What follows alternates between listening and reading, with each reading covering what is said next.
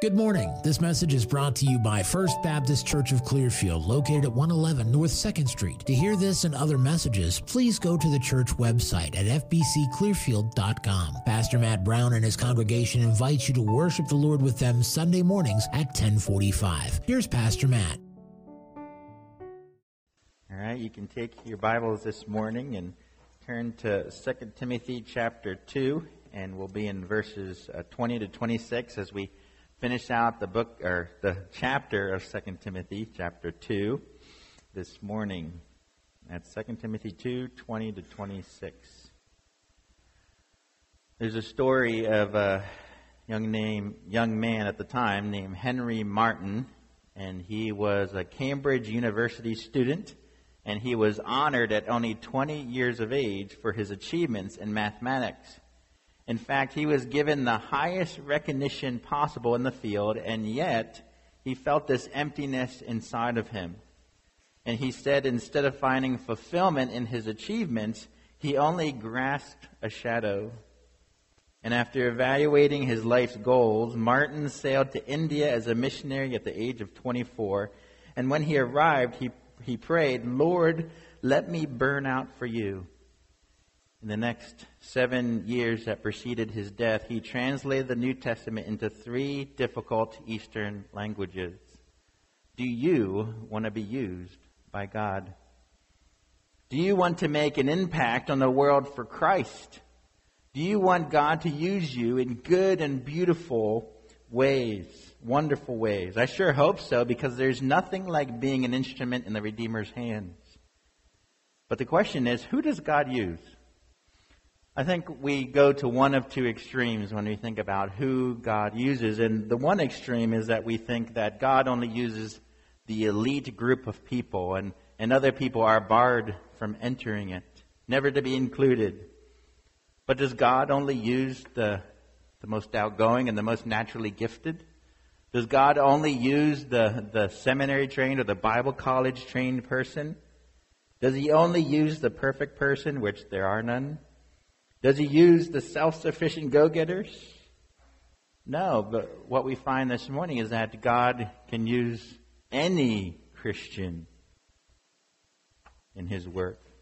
So it's not some secret society, right? There's no secret society, and only those with an invitation and the password can enter and can be used by God.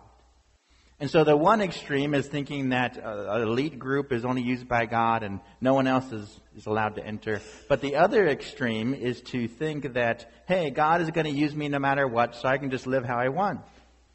It doesn't matter how I live, God will just use me. That likewise is incorrect way to think. But because what we find this morning is that the Lord uses those who are cleansed vessels. Now, at first, that's confusing, but when you see our passage, it will make sense. The Lord uses those who are cleansed vessels. As we think about Paul as talking to Timothy here, he has been really encouraging him on on faithful service.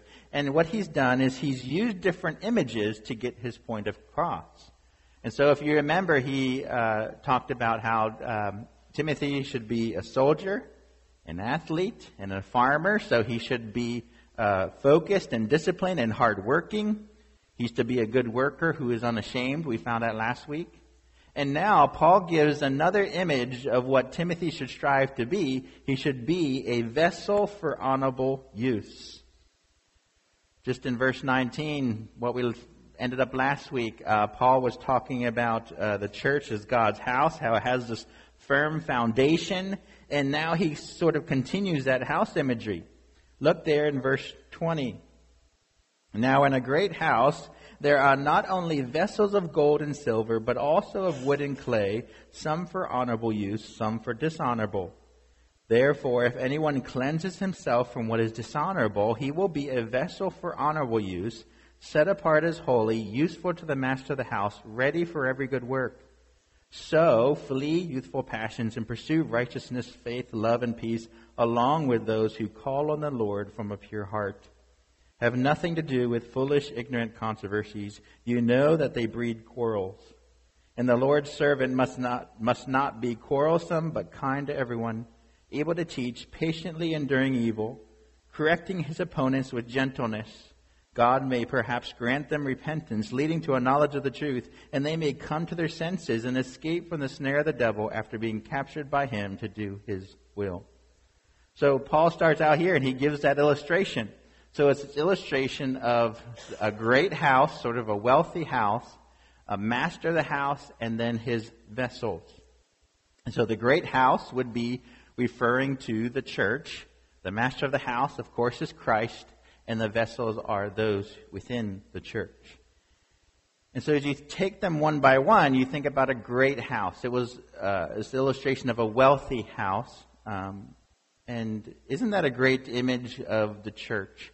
Meaning it is God's house. It is uh, God's. It is He owns it and He has built it. Right? It was uh, purchased at great cost. Jesus Christ shedding His blood for those in the church. It's great also because believers from all around the world are included in it. Christ is the master of the house. And so what that means is that he has rights over and ownership of the house itself and all that is within the house. Meaning we are merely his vessels in his house. And so meaning we don't call the shots, right? He is the master of the house. He uses us as vessels as he deems best. So much of our problem is that we uh, switch the roles, don't we? So often we um, don't see Christ as the master of the house and we as mere humble vessels. But we must remember that we are a part of something big and important, right? This is God's house. And He's doing this grand work he is the master. We get to play a small part in his grand work in the world. That is a privilege and honor. It's a great joy to be used by the master. But let me ask you this do you even want to be used? Do you want to be used? He's your Lord and He died for you. He called you to live for Him. And so we should all say in our hearts, I want to be used by God. I want to be used by Him. As John Stott says, no higher honor could be imagined than to be an instrument in the hand of Jesus Christ, to be at his disposal for the furtherance of his purposes, to be available whenever wanted for his service. But let me go back to the question who are the ones that God uses? That's where the illustration comes in, doesn't it? The house of the master of the vessels. And so Paul talks about these two uh, categories of vessels. And what he's saying is, hey, there's vessels for honorable use, there's vessels for dishonorable use. You see, in a wealthy home at that time, as they were more expensive vessels, and they were used more so in the public, the scene areas of a home. And so uh, they were beautiful and they were clean. And so you think about like a decoration pot or a plate or something like that. But on the contrast, there is also these other vessels that were inexpensive and um, they were sort of uh, not used as much, right? They were maybe for waste or for trash. And so the vessels for honorable use were useful for good purposes. The vessels for dishonorable use were sort of dis- disregarded in some sense because they could easily break and, and the master of the house wouldn't really care. They weren't as useful uh, right? They, they could break easier. And so what Paul is doing is he's making this contrast that in God's house, there are these vessels who are useful to him. They are clean. And while there are other ones that are not as useful, they're not really set apart for these beautiful, wonderful purposes. And so there are people in the church that are like vessels of honorable use, and others who are vessels for dishonorable use. So the ones for honorable use are fit for the master's use, the dishonorable are not. Think about a dirty bowl. It's not really as useful as much as a clean bowl, is it? Unless you clean it, of course.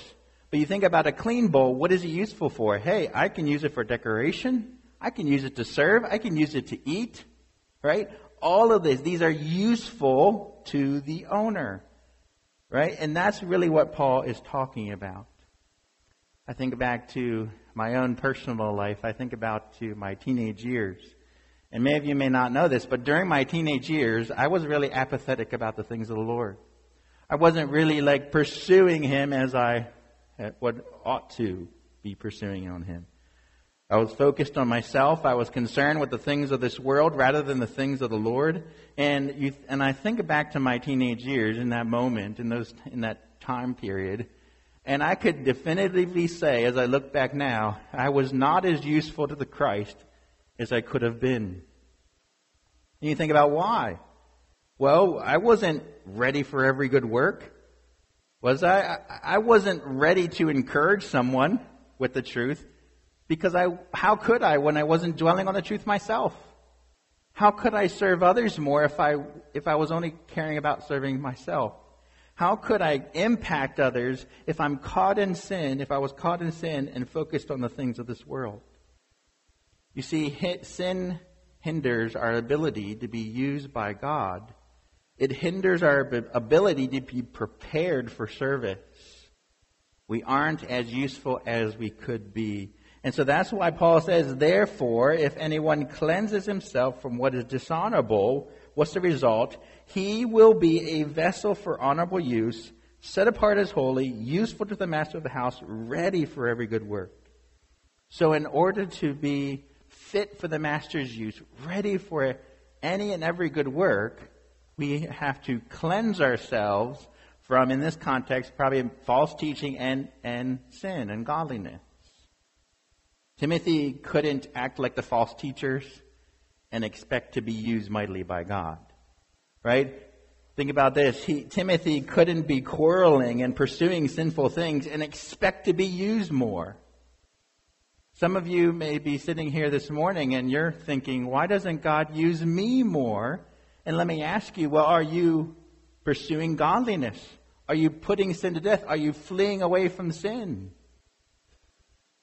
It is the one who is cleansed who is what? Set apart for the Lord, meaning he sets you apart for these good, beautiful purposes. You are useful to him. He thinks, yes, this is somebody that I can use for that task or for that task because they're, they are ready. They are ready for every good work. They are ready to step up and serve. They are ready to encourage with truth. What happens is we become available for his use. We become effective, uh, prepared to do anything he calls you to do. I think back again to my teenage years, and I could not say, as I look back there, I could not say I was prepared to do every good work. I wasn't prepared. I wasn't available. I wasn't, I couldn't be effective. I was too focused on myself. I wasn't pursuing the best things. And so you can't just think, oh, I'll be ready when the time comes. I'll be ready to be used by God when the time comes. I don't really need to do too much to be prepared. No, you must be putting sin to death, pursuing righteousness now. It's when we are pursuing godliness that we're actually become more ready, more prepared for, for whatever God has for us. This pastor, Steven Cole, gives some good examples. He says this Have you ever been angry when suddenly you have an opportunity to bear witness for Christ? You weren't prepared, were you? Or have you ever been grumbling about something when you encountered a brother or sister he needed a word of encouragement? You probably didn't even notice the need, let alone respond appropriately. But if you're cleansed, you're ready to serve the Lord in any good work that He sets before you. And you see, this isn't a reality closed off to some special group, right? It's simply, hey, if you cleanse yourself of what is dishonorable, you're able to be used more by God. Now, this cleansing is not work salvation, of course. It's not like we're forgiving ourselves our sin and because really Christ forgives us of our sin and he's the only way to be forgiven. But rather it's this cleansing that happens is when we turn away and, and flee from sin and then pursue godliness. We're pursuing holiness. This is not legalism. We're not trying to gain the favor of God. We have it in Christ. But it's the simple response of obedience and love because of God's grace towards us in Christ. Those who have experienced the graces of God in their heart, they want to be used by God. They want to be uh, seeking and pursuing holiness. And they, of course, depend on Christ's strength to do this.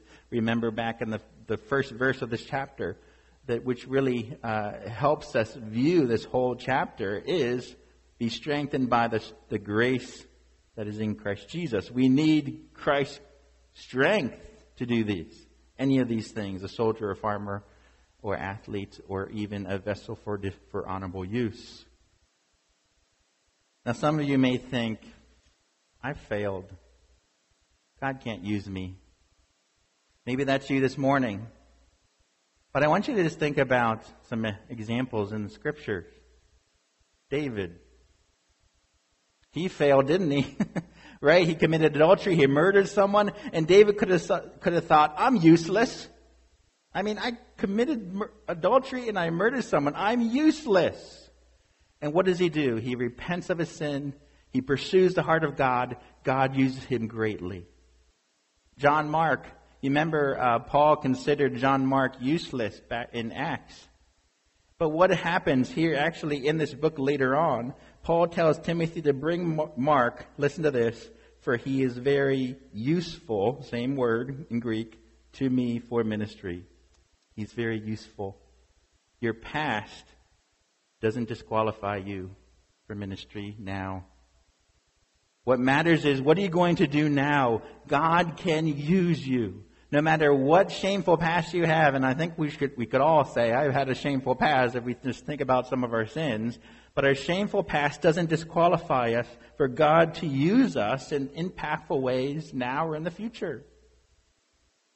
Are you going to be sloshing around in sin, though, or are you going to be pursuing holiness? And I, I pray that each of us would want to be used by God in good and beautiful and, and wonderful ways and His purposes. And, and, and we should want to be someone that the Lord can say, you know what, I can use him right now. He is ready for every good work. No matter what I bring to the table, he is ready or she is useful to me right now. She's available. She can minister to this person or this person. She's ready. Because if you think about it this way, if we are addicted to something, if we are addicted to pornography, how can we prepare to help someone who, with their own addictions? If we are constantly quarreling with people, day in and day out, how can we help people have peaceful relationships? We can't. And we're not going to be ready for every good work, no matter what comes our way. And so we pursue holiness, we put sin to death, knowing that, hey, Christ wants to use me. He wants to use us, and that's humbling. That's astonishing. And this won't be perfect, right? This isn't sinless perfection. None of us can get there this side of heaven. But this is simply someone who is in the strength of God. I am going to pursue what's right. I am going to pursue godliness. And some of you could be used so much more for the Lord, and I want that for you. I want that for myself. I'm sure there's ways I could be used more, and there's a joy that comes from being used by God. There is a sort of a fulfillment and satisfaction when God uses us. And so Paul has give, given Timothy the call to be a cleansed vessel for the Lord. But as he continues, 22 to 26, he shows us what this cleansing looks like. What it looks like. And he sort of explains further. But I want you to imagine that you go to make a meal that you never made before. And so you get the recipe, and it has all the ingredients that you need to make the meal. But then, you know, when you go to the step by step instructions of like what to do next and everything, all that it said was make the meal. That's all it said. And you're thinking, well, what, what, what do I do? How do, what's the steps, right? I have the ingredients, but like, do I do this first? Do I just put it all together? Like, what do I do? That would be frustrating. It'd be hard. Well, thankfully here, Paul doesn't do that to Timothy or us. He gives us the list of items and he gives us the instructions on how to make it, so to say. He shows us what it looks like to cleanse ourselves from what is dishonorable. Look in verse 22. So, right after he tells us that, he says, So flee youthful passions and pursue righteousness, faith, love, and peace. So, you see, there's something that Timothy must flee, and there's something that Timothy must, Timothy must pursue. He is to flee youthful passions. Passions here are our sinful desires that rise up in us, right? Our longings and, uh, that are wrong, our cravings that we often have. And for Timothy, he was a younger man, and so Paul knows that for Timothy, a temptation would be youthful passions. And the truth is, though, we all face various passions. For some of us, we're younger, so it's youthful passions. For others, it's other passions. But they're all to be avoided. And so these youthful passions could be many different things, but probably according to this, at least with the context, it may be the tendency for younger people to love to argue. They often rush into heated debates uh, headlong with overconfidence and a lack of wisdom. Uh, they regularly love novelty and they can be tempted to be unkind and arrogant and reckless with a desire for renown. And so these are some of the youthful passions that uh, young people may uh, be tempted with. Other ones could be mentioned, but really the point is flee from them. Flee. Run away from them.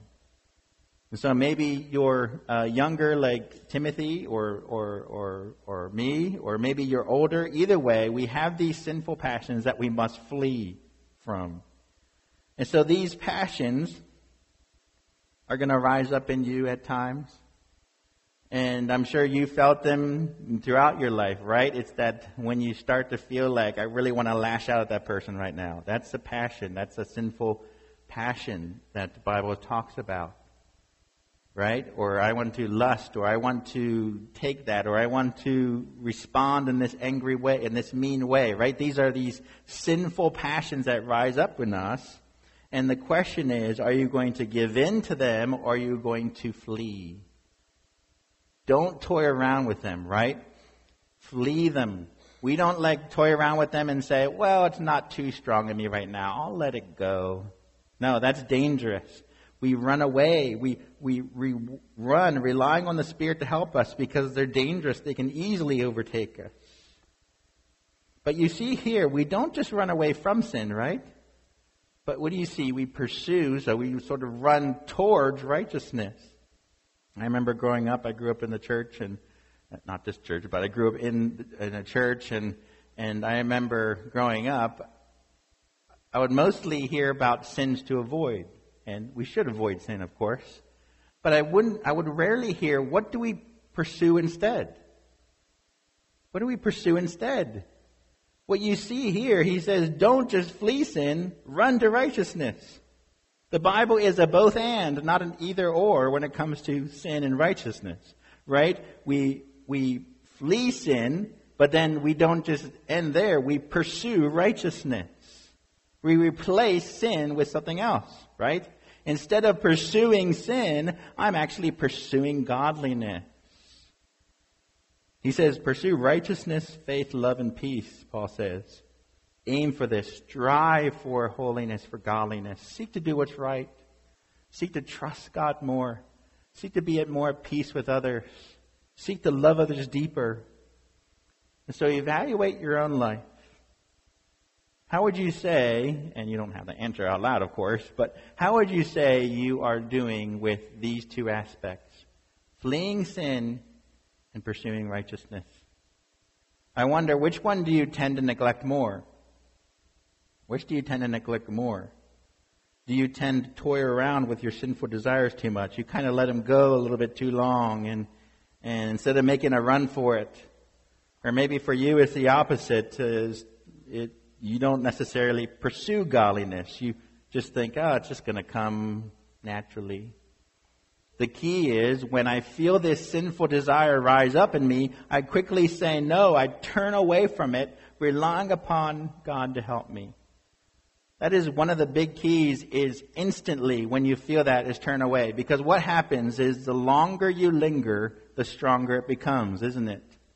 Because then you start making excuses. You start thinking in your head, well, maybe a little bit, or it's not that bad, right? When you start to linger, it becomes stronger and stronger. But the key is, I'm gonna flee. I'm gonna run. Some of you may not be able to run physically, but I sure you hope you run from sin. Right? And so I flee from it. And as you think about your day, Think about pursuing righteousness. Pray and ask God to help you. Say, I, I want to pursue loving others deeper today. I want to love my spouse more today. What are some ways that I can do that? I want to be more at peace with my coworkers because it has not been good this past week. What are some ways that I can pursue that this week? And thankfully, we're not alone in this. Timothy isn't alone. All believers are called to do this. Paul says to do this, what? Along with those who call on the Lord from a pure heart. We're not alone. Others can help us. Others can encourage us and challenge us on to do this, right? Because they should be doing the same thing. And so we're all in this together, pursuing righteousness, fleeing sin. And so we see generally Timothy can be a cleansed vessel fit for the master's use by fleeing sin, pursuing righteousness. But here you see Paul sort of moves on specifically of how uh, Timothy can be a cleansed vessel when it comes to his pastoral role. Verse 23, Paul says, Have nothing to do with foolish, ignorant controversies. You know that they breed quarrels. So Timothy must refuse to get involved in these foolish debates and arguments and disputes. They are foolish. They are ignorant. The word ignorant there is really uneducated, uninstructed. And what happens? They breed quarrels. They give birth to fights. All you have to do is look on social media and you see this everywhere. You see these debates that what? They breed quarrels. They breed fights. And Paul is saying to Timothy, avoid these. Stay away. The Christian has no place jumping into foolish debates because all they do is cause conflict. Is that really what a Christian should be interested in? Christians are supposed to be peacemakers. We're supposed to be concerned with truth and wisdom, not folly and ignorance. And I see Christians jump into these kind of foolish, ignorant controversies all the time. And you can predict the outcome with almost perfect precision. A conflict breaks out. It ends up in a quarrel. And you see it all the time. And we see Paul saying, no, avoid these things. They are foolish. They are ignorant. Knowing that all they do is breed conflict. It's like uh, the, the images really give birth to. It's like constantly giving birth to conflict after conflict, quarrel after quarrel. And so Timothy is to avoid these and pursue what a pastor ought to be pursuing and being. He reminds us in verse 23 what a pastor must be. He says, The Lord's servant must not be quarrelsome, but kind to everyone, able to teach, patiently enduring evil, correcting his opponents with gentleness. And so if you sort of summarize these qualities that a pastor ought to have, is he is to be self-controlled, truth-speaking, and kind. Self-controlled, truth-speaking, and kind. And so you see here, he's to be self-controlled, isn't he? That means he doesn't just feel the need that he always has to jump into every little quarrel, every little foolish quarrel. He's able to endure evil patiently. So he's not going to uh, lose his temper, temper every time something bad happens to him or some, someone's mean to him. He's truth speaking, so he's able to teach, but also he corrects with gentleness. And he's kind. Right? He's not a fighter. He's not an arguer, just for argument's sake. He treats people with gentleness. What's interesting is that our world does not view a strong man as gentle, do they? But what does the Bible here say? Hey, it's showing us the opposite, isn't it? It's showing us the opposite. Instead, what is lifted up in our culture is the man who is winning arguments, destroying his opponents. That is what is lifted up often. Because what happens is our culture views gentleness and as a weakness in a man, don't they? Gentleness and kindness are often seen as weakness, but not according to the Lord. According to God, a strong, godly man is a gentle, kind, and tender man. He's not weak. But a, a, a kind and tender and gentle man is actually using his strength in a controlled way. He is actually using his strength, controlling his strength, and using it in loving ways. That's what we see, especially, of course, in Jesus, right? He's not out there punching people and, and, and saying nasty things. He's just gentle and lowly. He's meek. He's kind. He's loving. And he, of course, is the ideal man. He's perfect. And so there are going to be those who are false teachers. There are going to be those who say wrong things. But the pastor is somebody who's able to stand up and correct them, what? With gentleness. So he's not harsh, he's not mean, he's not quarrelsome with them. And so we see here in the Bible, here and of course other places, that it truly matters what we say, but it also matters how we say it. it matters what we say, but it also matters how we say it. You don't say, well, I said the truth, of course, but then you say it in a mean way. No, you're not doing it with gentleness. You're not speaking the truth in love. You see, if someone is merely trying to win others by putting people down, they are not handling people biblically. They are not. Gentleness in our speech matters. It is possible to be bold for the truth and to do it in a gentle way. I know that's mind boggling, but it is possible to be bold for the truth and yet do it in a gentle manner. And of course, this is speaking primarily of what a pastor must do and be, but it can apply generally to all believers because he is to be an example of the flock. And so let me ask you do you speak to people gently? Or are you harsh with them? What about this? Because it's easy, maybe out in public, uh, yeah, I'm gentle with people, I'm not harsh. But what about your spouse? What about your kids? Are you gentle with them? Or are you very harsh? Now, at times, of course, there's times to be uh, instructing, and, and as we see here, to instruct and to correct and to be bold about things, but we can still speak the truth in a gentle and kind way. We don't have to be mean, and we shouldn't be mean and harsh with people. And this is really countercultural, isn't it? Because the people opposing the truth are often what? Harsh and rough. They oppose the truth. They're rough and they're harsh. And so we think, I need to act like them to be successful. I need to battle the way that they're battling so that I can win out. And so what we view is gentleness, we often view gentleness as too weak and it's too soft. That's not going to win an argument. But here's the thing we aren't to set out to win arguments, we are set out to win people to Christ. That's the difference.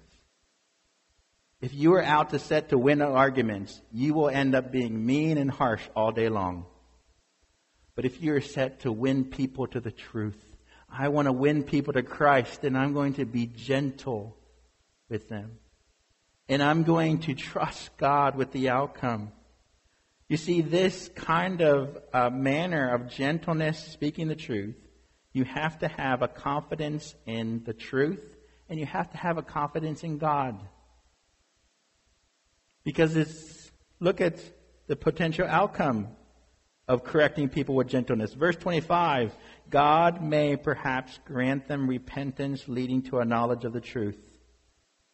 You see this? Gentle correction can play a part in leading people to repentance. And so get this, it, when we seek to do what's right, what are we seeing? People can be saved. And so what are we seeing? We get to be an instrument in the Redeemer's hands. When we are doing things the right way. Do you see the connection now with the cleansed vessel? If Timothy pursues godliness in his role as pastor, God will use him to impact lives for eternity because he's seeking after what's right, whether that be in his, in his general life or even in his role as pastor. God has to work in their hearts, though, don't we see that? God has to grant them repentance. God has to soften their hearts. He has to work in their hearts with the Holy Spirit. But God can use our gentle correction as a part of that work. And so, what do we see? When it comes to leading people to repentance, leading people to a change of mind and heart, what is the key? It is not the loudness of our speech. It is not the meanness of our speech. It is not the harshness of our speech. It is gentle correction that God uses and works in their hearts to draw them to Himself. I remember, I think about in Romans, Paul talks about how it's the kindness of God that led us to repent. It is the kind grace of, grace of God that worked in our hearts to lead us to repent of our sin and trust in Christ. And that's what we're seeing here. And so we can be these vessels of grace, these instruments that we gently correct with truth. And God uses that. And He, He, He grants them repentance. They come to their senses. They believe in Jesus Christ. And they are free from the trap of the devil. This flips the world's values on its head. It is not roughness, but gentleness that God desires and what God uses. And these people recognize the truth. They come to their senses. They escape the snare of the devil. And so what we see is to gently correct people who oppose the truth, we have to remember this reality. The reality is, what are we seeing? the devil is the real enemy. Because what do we see? Those who oppose the truth are captured by him. So who's the real enemy? The devil.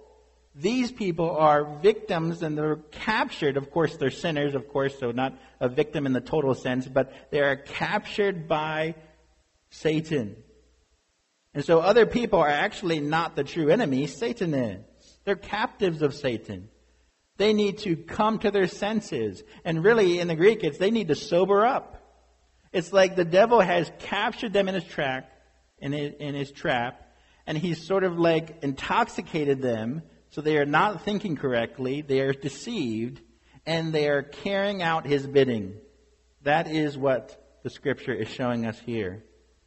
And so we need to speak the truth in love and God works in that to break them loose out of this trap.